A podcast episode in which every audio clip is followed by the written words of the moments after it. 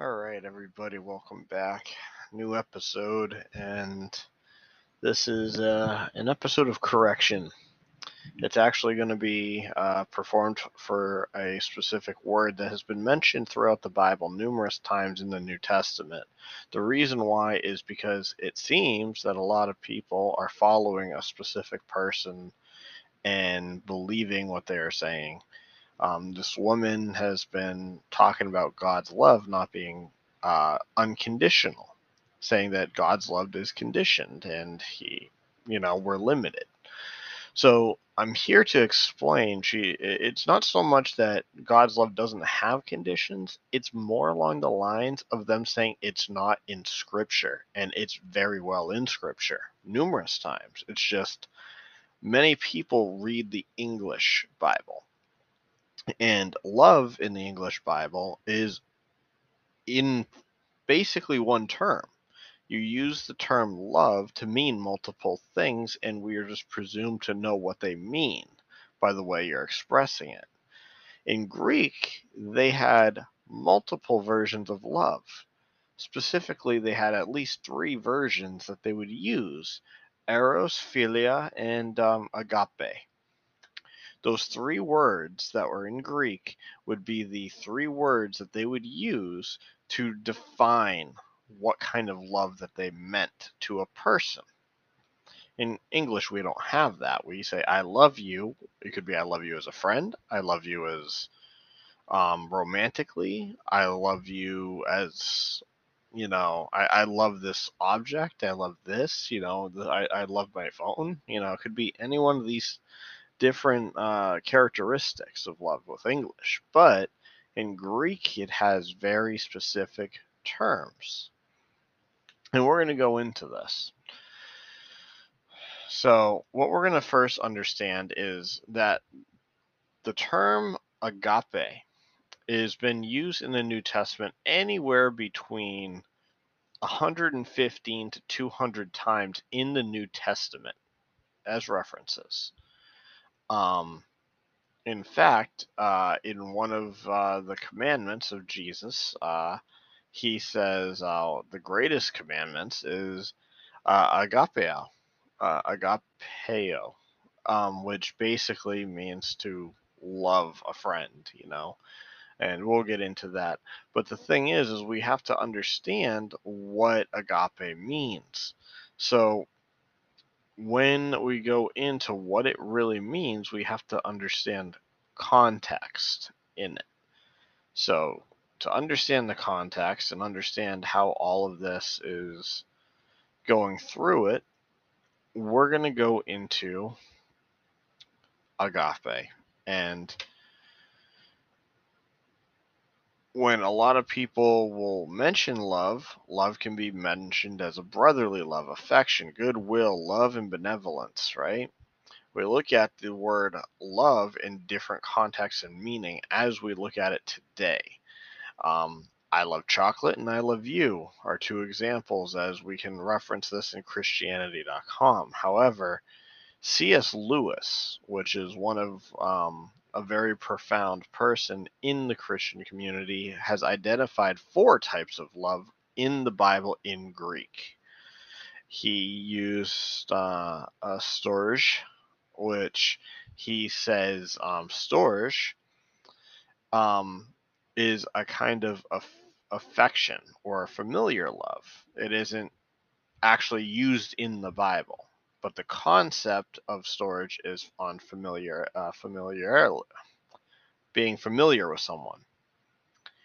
The person uh, who you love in family regardless of whether um, they are people the person that would be drawn to another member uh, you can have a storge uh, love for them.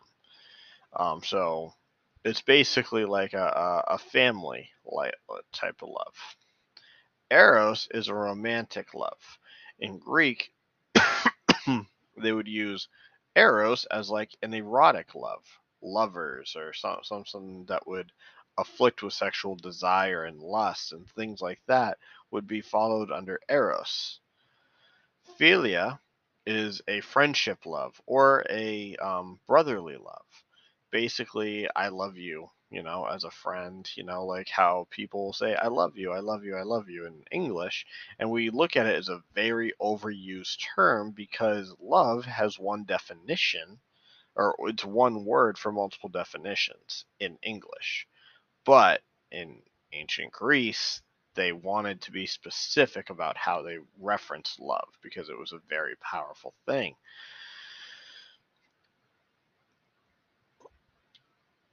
So then we go into agape.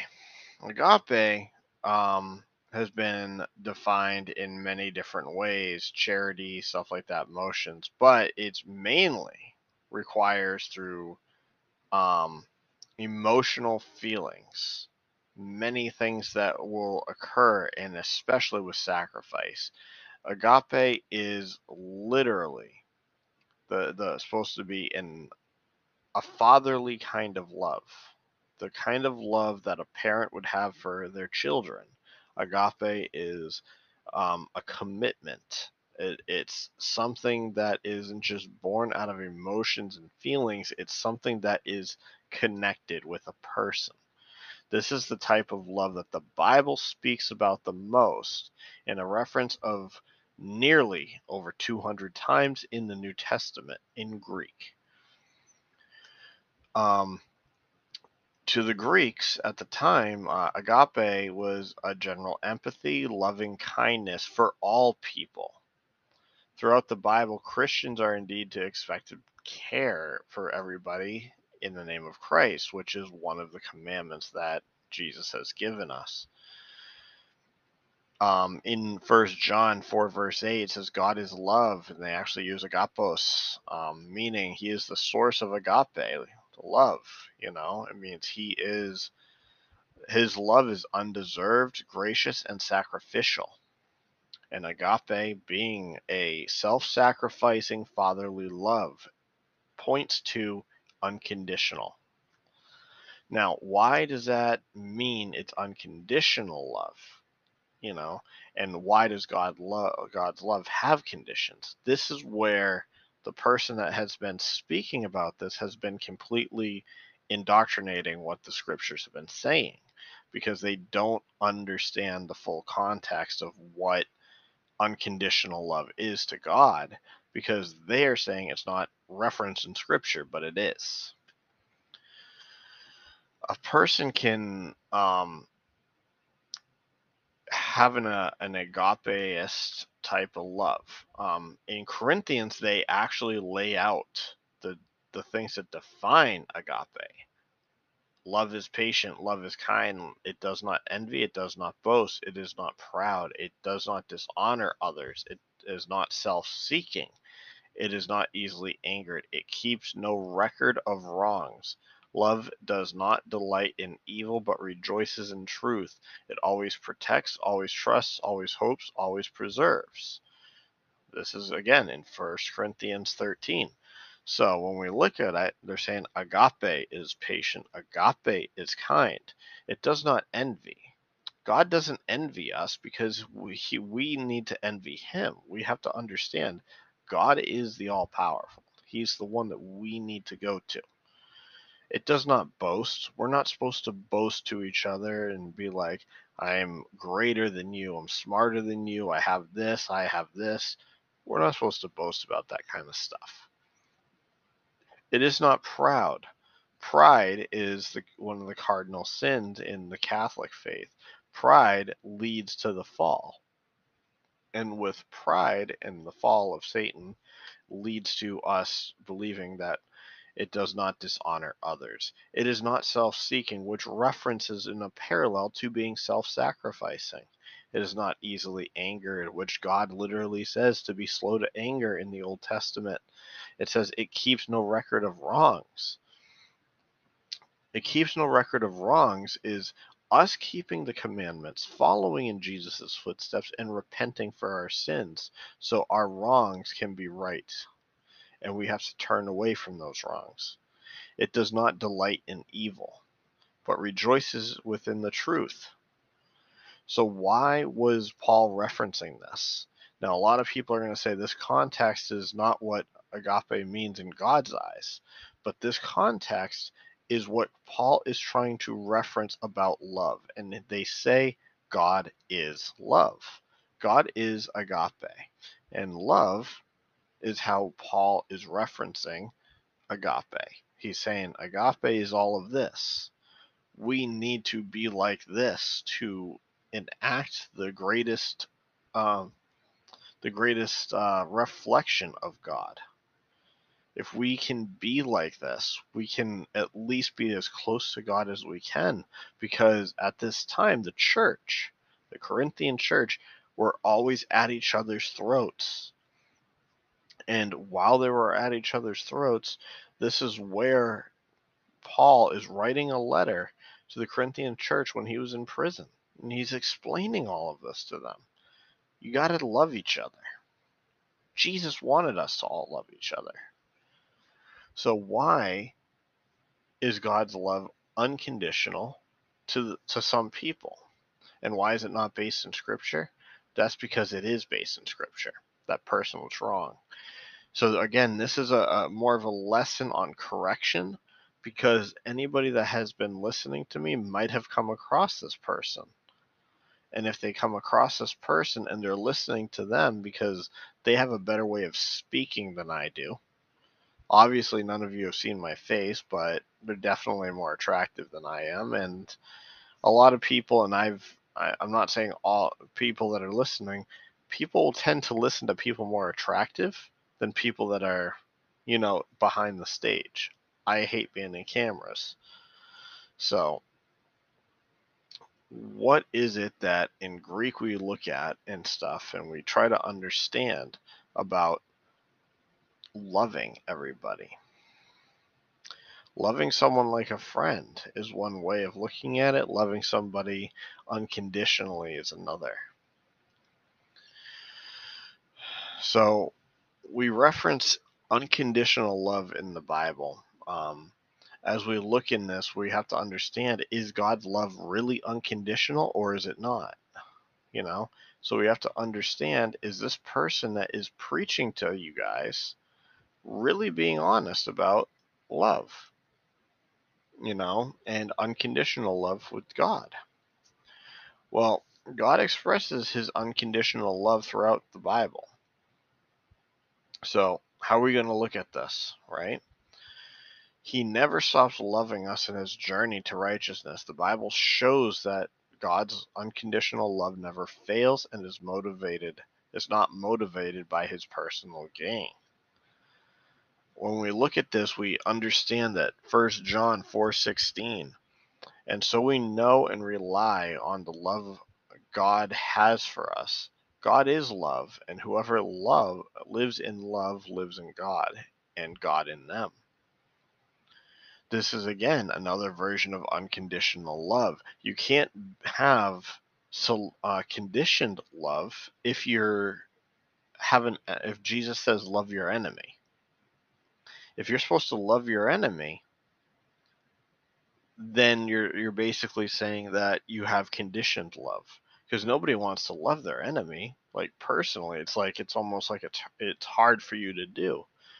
But Jesus says, love your enemy, pray for your enemy. So we look at this and we have to realize Jesus' love is unconditional.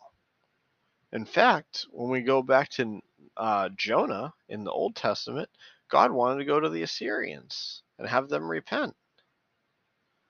So why? Why the Assyrians? People that were enemies of the Jewish people. Jonah didn't want to do this when he wanted to go over there because Jonah did not love his enemies, but God still loved them. This is another version of unconditional love as we uh, reflect another first john quote in 418 we said there is no fear in love but perfect love drives out fear because fear has to do with punishment the one who fears is not made perfect in love first peter 4 verse 8 and says uh, above all love each other deeply because love covers over a multitude of sins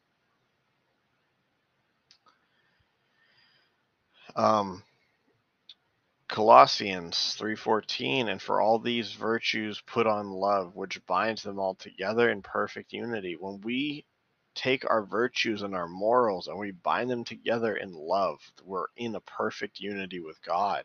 We're understanding everything that God wants, we're putting together in our love and our faith with him and we're putting it together in there. We're unconditionally giving ourselves to him with his commandments.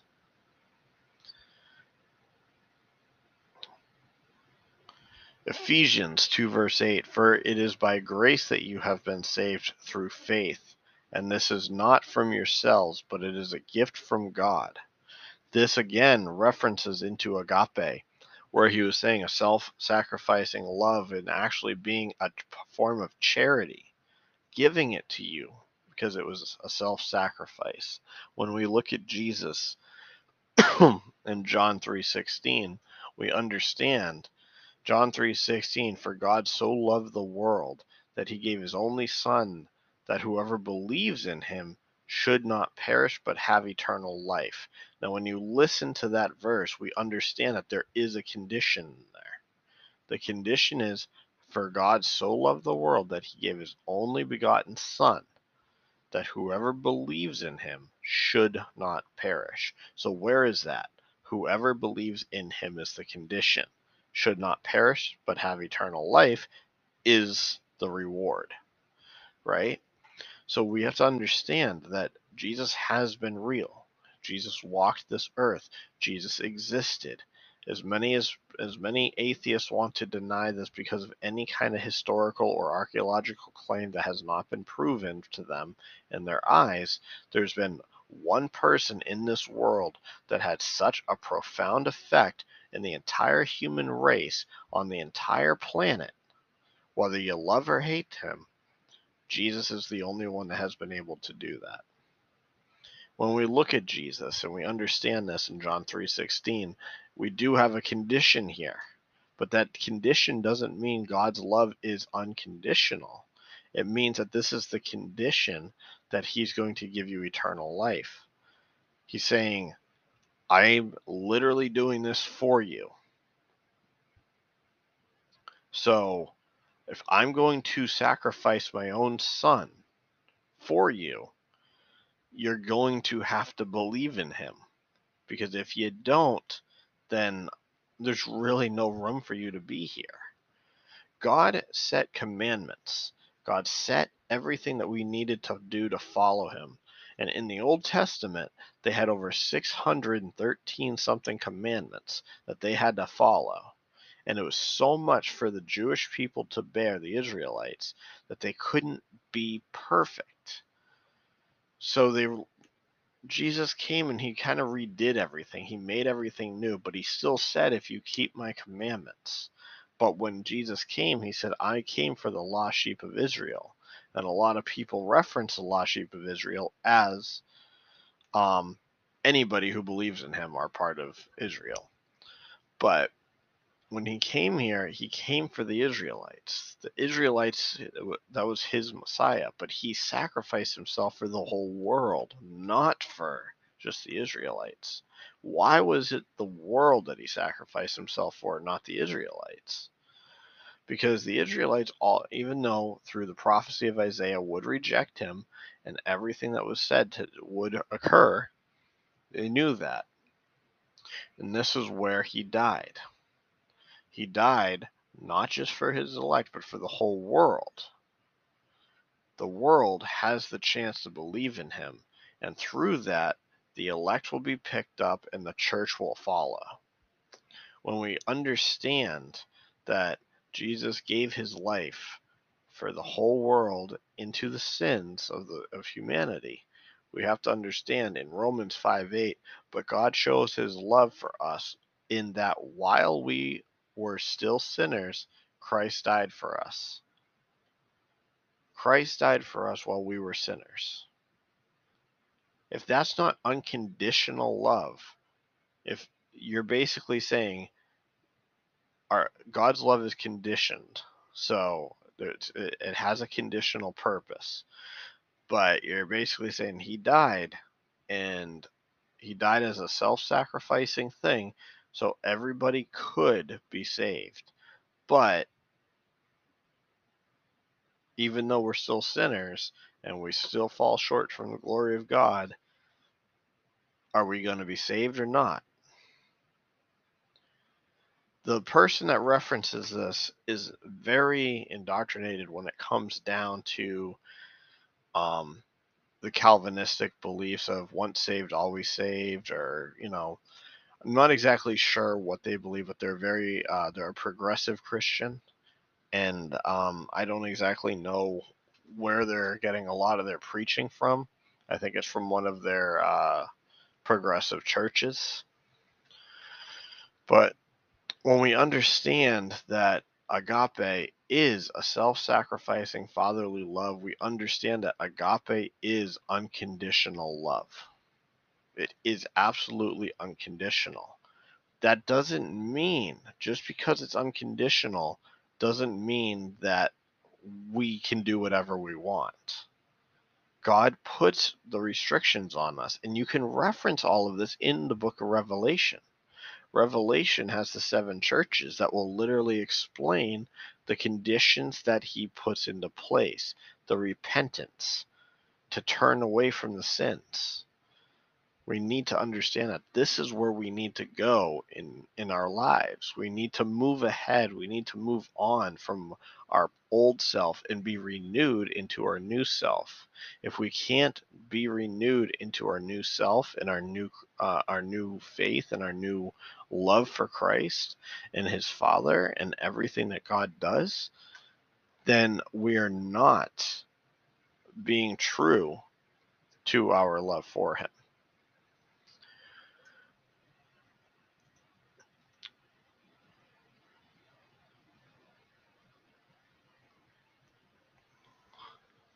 So in First John 3, verse 1, see what is great. Love the Father that lavished on us that we should be called children of God. And that is what we are. The reason the world does not know us is that we did not know him. We understand that when Jesus came, he said, I came from the lost sheep of Israel. The lost sheep of Israel, whether you want to reference that, is specific people, or if you want to reference it as the world, being the lost sheep of Israel, because we are going to be accepted. Um,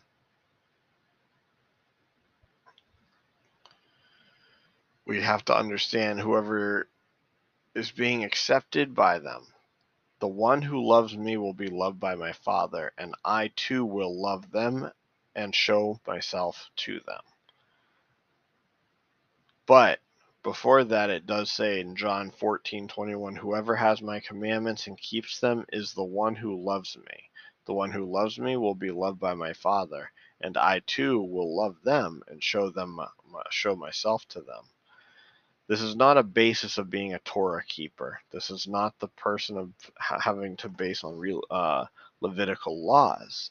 This is keeping the commandments of the Messiah. This is understanding that God does love us unconditionally. And as long as we can keep the commandments that Jesus has been given us and love Jesus, because we are believing and understanding and abiding by his law, then we are the ones who will be moved to be loved by his Father. And he will love them as himself. So there's no greater love than this to lay down one's life for one's friends. And we understand that there has been many martyrs in Christianity. There's been many people that have sacrificed and died for this. We understand that agape at this point has to, uh, has a um, volitional uh, concept to it. And the volitional concept is meaning related to the use of one's will um, it means like an act of making a choice or decision. And this is the thing is God is literally comprehending everything he's doing and he's openly being unconditionally loving for us. He's understanding that this is how we need to be. It's an agape chooses an act of self-sacrifice to serve a recipient. For all discretions of agape love, it is clear that true love is the mark of salvation. It does not depend on the world's criteria of love, such as attractiveness, emotions. Um, believers can easily fall into the trap of blindly following the world's demand that a lover feel positive toward beloved. This is not agape love. See, agape love is different. Agape love is God's decisive, unrelenting, unconditional love. The difference between it is when people think that they have an unconditional and pers- uh, personal love with them, they can use the term love and mean it in an, uh, a form of agape, but they're using it in a wrong context. This is again where idols come from. This is again where something will be more important than God. So when we look at this, we have to understand is God love unconditional? According to the Greek words, the Greek uh, ex- explanations of all of this, agape does, in fact, mean unconditional love. It's the love that is completely unconditional for the self sacrifice and the affirm being affirmed by Christ through God.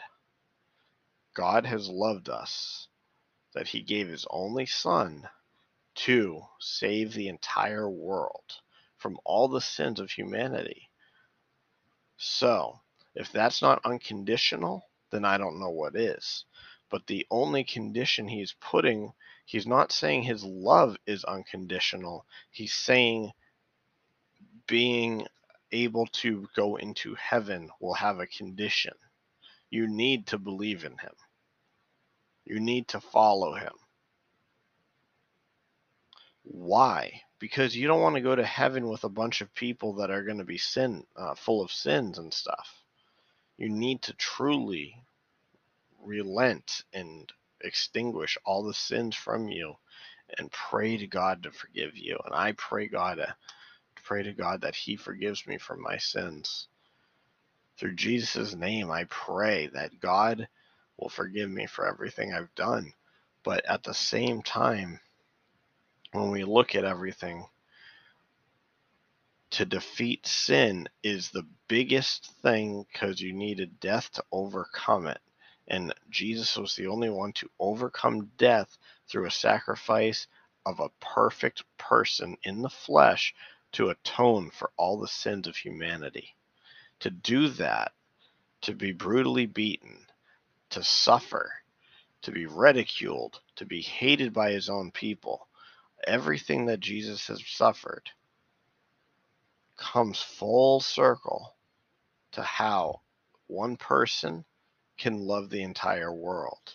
And for that one person to love the entire world, there's one thing bigger to do that, and that was his father's love, that he has a perfect son that gave his life for the whole world under his father's design.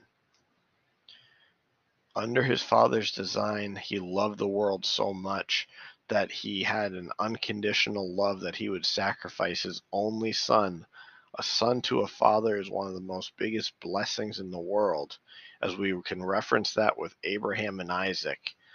And that was a form of agape. When we saw Abraham willing to sacrifice his son because he loved God so much. His Abraham's love was unconditional to God. And God understood that. So because he tested Abraham's faith, he said, "No. I don't want you to kill your son. You know, here's the lamb. And then after, soon after, as all the other prophets came, the Messiah's prophecy came through Isaiah, and um, from there we ended up understanding that God's love is unconditional because the unconditional love that Abraham had for God, God was returning that. So the unconditional love that Abraham had for God, God was returning that to humanity.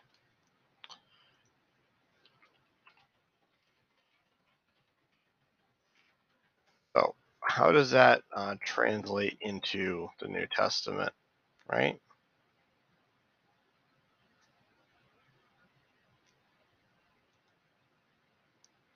How does this all come through? Um,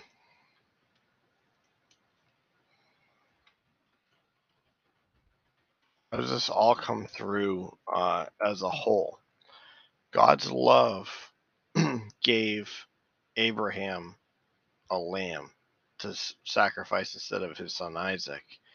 And in the same time, the Lamb of God, known as Jesus Christ, came in. And what happened?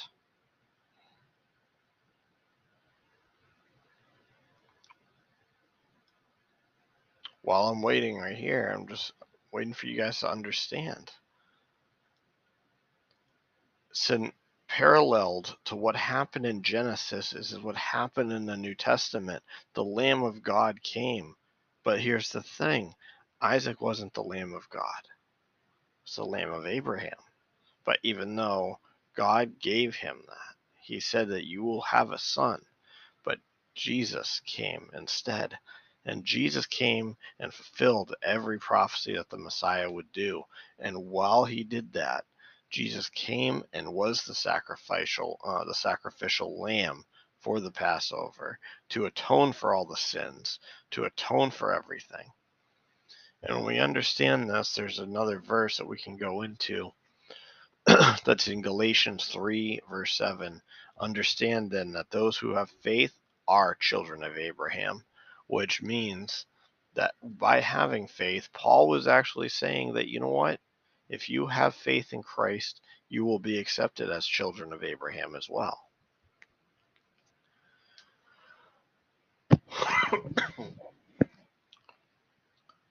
so, in this, all together, I pray that each and every one of you understand that God's love will always be unconditional.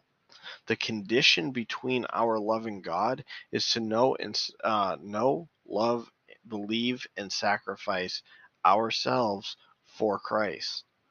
Now, there's people that won't follow the Torah or the old laws and stuff like that, which there are certain scriptures that are in the New Testament that try to affirm, um, saying you can do whatever at that point. However, at the same concept, my only argument on that is Jesus did say, If you love me, you'll keep my commandments. And I'll admit, I don't fully keep them either because I have fallen short. There has been times where I ordered a, a burger and they put bacon on it, and I ate the bacon. But, you know, when we actually think about this as a full and try to understand that, do you do you really think God's love is going to be subjected on whether or not you eat bacon? This falls into the same concept of what this other person was preaching. God's love is conditional. So if God's love is conditional, that means we have to go back into the Torah and we have to go back by the laws of Leviticus and we have to follow each and every commandment of the 613 something commandments that all the Jews had to follow to be perfect to atone for all that. But no, everything changed when Jesus came. So we have to understand there's oral, there's moral, and there's written laws that have been occurred throughout the time. And Jesus came and called out the Pharisees for their wrong teachings. He called them hypocrites, and he called them everything that they needed to be shown that they were doing wrong. Jesus knew more than anybody else when he was there. So, this is where I explain to you on the final course of action. God's love is unconditional. He will always love us, and that means his love is always unconditional. He'll always be here for us because he sacrificed his son for the entire world, every single person on the planet. But with every single person on the planet being able, being fully able to accept Jesus Christ as their Lord and Savior, that comes down to you. That's the condition. But the condition to get into heaven is not the condition of love. Loving somebody unconditional doesn't mean that you're not going to be held to a consequence. A father will still punish their child. A mother will still punish their child. If you break a law in society, you will be punished. When I was a kid, if I got in trouble, if I did something wrong, I'd be in the corner, I'd be spanked, I'd be having everything taken away from me. So, in these kind of regards, in this kind of action, we have to understand that even though God's love is unconditional, the only conditions are not based on unconditional love, it's based on conditional acceptance into heaven you need to believe in Christ. So, again, this podcast episode was not meant to be a direct attack on somebody that was preaching, but there's so many false preachers out there that don't exactly understand the Bible. They don't go into the actual roots of what the Bible teaches. They don't do the Greek and they don't do the Hebrew. They only go by the English, and there's nothing wrong with that. But there's a lot of things that are being misplaced and misinterpreted in the scriptures because, again, unconditional love has been throughout the Bible for over 200 times within the Greek scriptures. Just because you read it in English doesn't change the Greek scriptures. You're just reading love incorrectly. So, reading love incorrectly is le- leading you into preaching a wrong concept. So, I hope this helps. And I hope you all have a great weekend and God bless you all.